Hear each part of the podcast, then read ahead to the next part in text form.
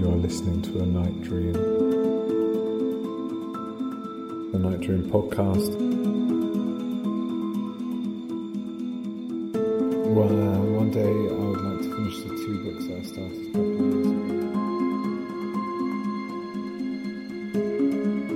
You are listening to a night dream.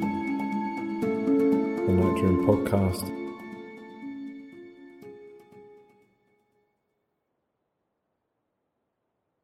The first night dream of the episode is called The Unexpected Movement of the Moon. One day you wake up expecting everything to be normal. You haven't got much planned and you're looking forward to relaxing.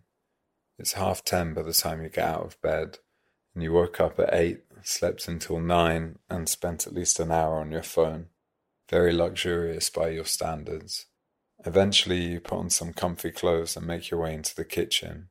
After you put the kettle on for a coffee, you yawn and stare blankly out of the window into the garden. You abruptly stop making coffee because from where you're standing, it seems that the moon is moving suddenly and unexpectedly towards the earth. Terrified, you open the window for a better view. Still, the moon careens towards you. You quickly scramble to find your TV remote and turn on the news. At this point, you realize that things are really bad because the live newsrooms are empty the cameras left rolling on empty rooms. The moon is still moving towards you as you run inside to find your phone charger. You hope desperately that your phone will turn on so you can message the people you love and think about what to do in your last moments. Your phone is still off when the moon suddenly stops moving. Although it appears to have stopped completely, it still feels just as new and perilous as when the moon was moving. It's so close now that you could cycle to it if there was a bridge.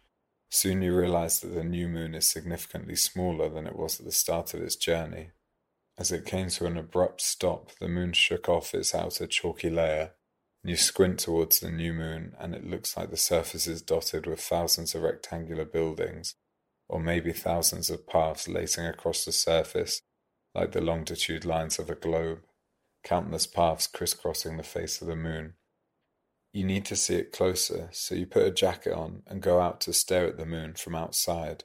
Your neighbors are also there. One of them has clearly been crying, and both are in their dressing gowns. You wave at them, but they're busy watching the moon and don't respond. After staring up at the moon for a while, you go back indoors and spend most of the day responding to all the messages you got while it was moving. A few weeks later, you're more or less used to the moon's new location and it's become a welcome distraction from the working week.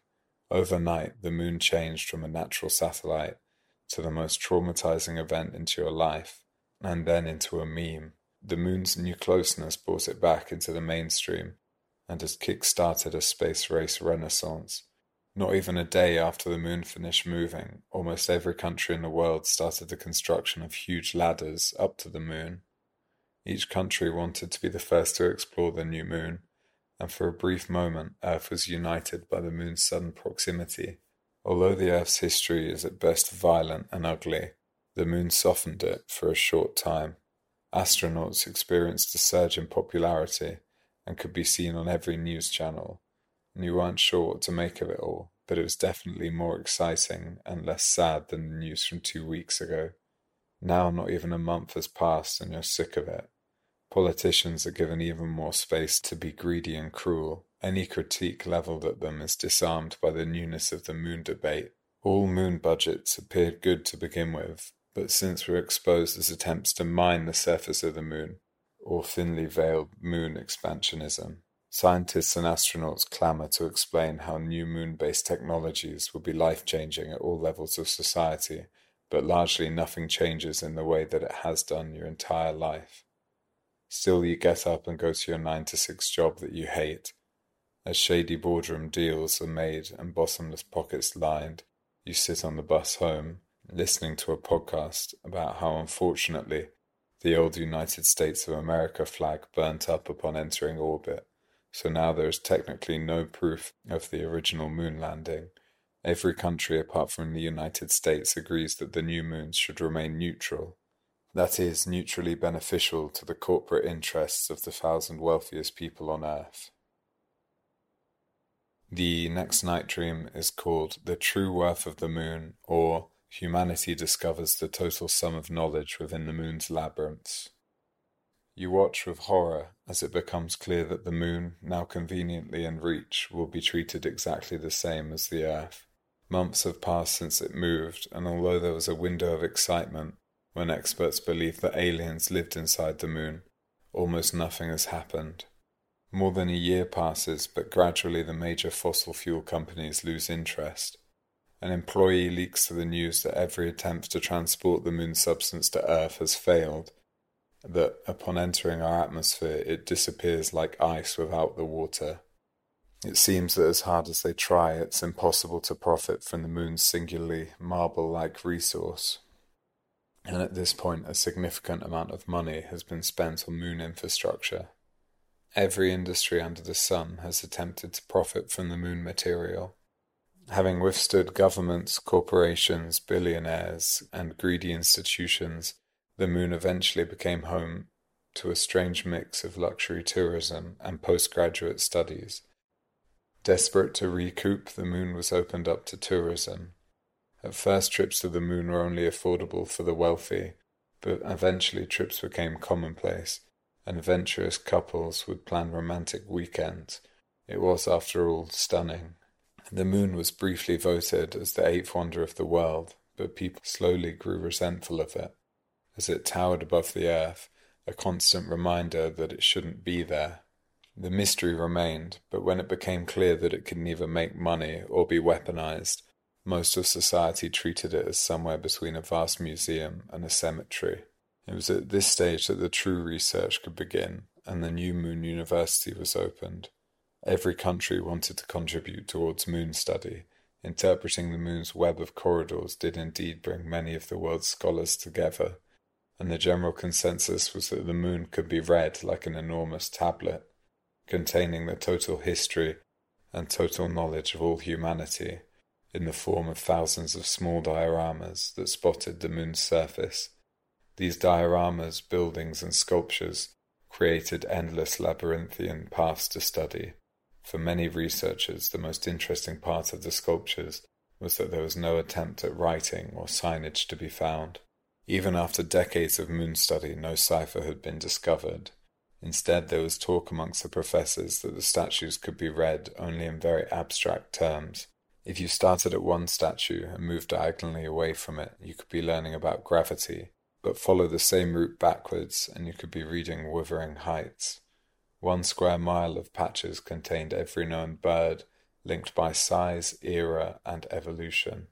It gradually became accepted that the moon contained the sum of all knowledge humankind has ever discovered and will discover. This vagueness did invite extreme opinions, eventually leading to Disney suing the Catholic Church over their use of a series of statues that could arguably be Christ lifted from his manger or the Lion King.